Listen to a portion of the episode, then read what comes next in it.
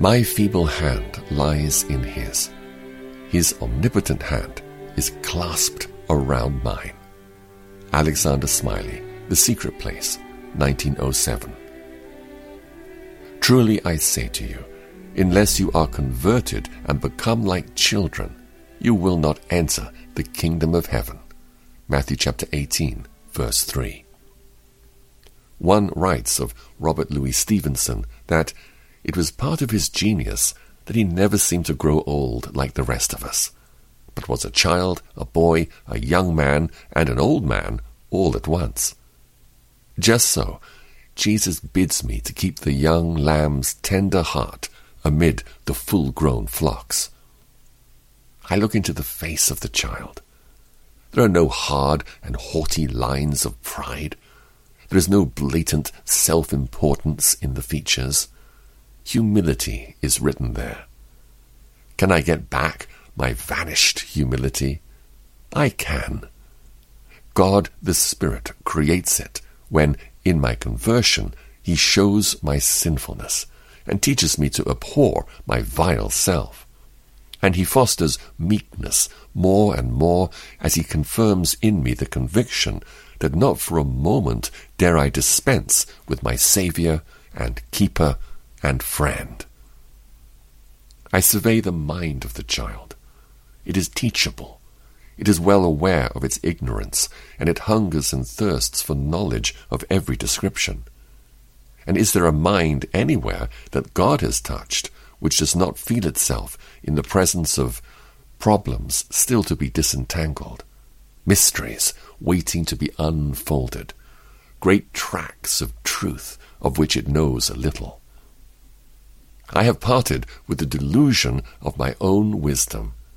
I sit as a child at the feet of my great prophet, Christ. I peer into the imagination of the child. It lives in a realm of marvels. But as I grow older, I pass out of the magical country. But when I experience the miracles of saving grace, they are more extraordinary than the marvels I have left behind in childhood. My sense of wonder and astonishment are reborn. I remember the affections of the child. They are the shrine of love, unbounded and enthusiastic and outspoken love. But by and by I am less frank and more reticent. Convention if not cynicism, has frozen the love look in the eyes and the love speech on the tongue. Is there anything that will break the ice? Yes, the sight of God's love and grace in Christ will. That brings me back to the spring. That makes my heart grateful, devoted, and affectionate. I note the hand of the child, it is not tremulous and worried. It trusts. It lies in the Father's hand, certain that the Father will lead it aright. Just so, to the same peace and unruffled faith, the new birth should conduct me. Confiding in my adorable Redeemer and Heavenly Father, I ought to have no gloomy fears about either my temporal or my eternal well being. My feeble hand lies in His. His omnipotent hand is clasped around mine.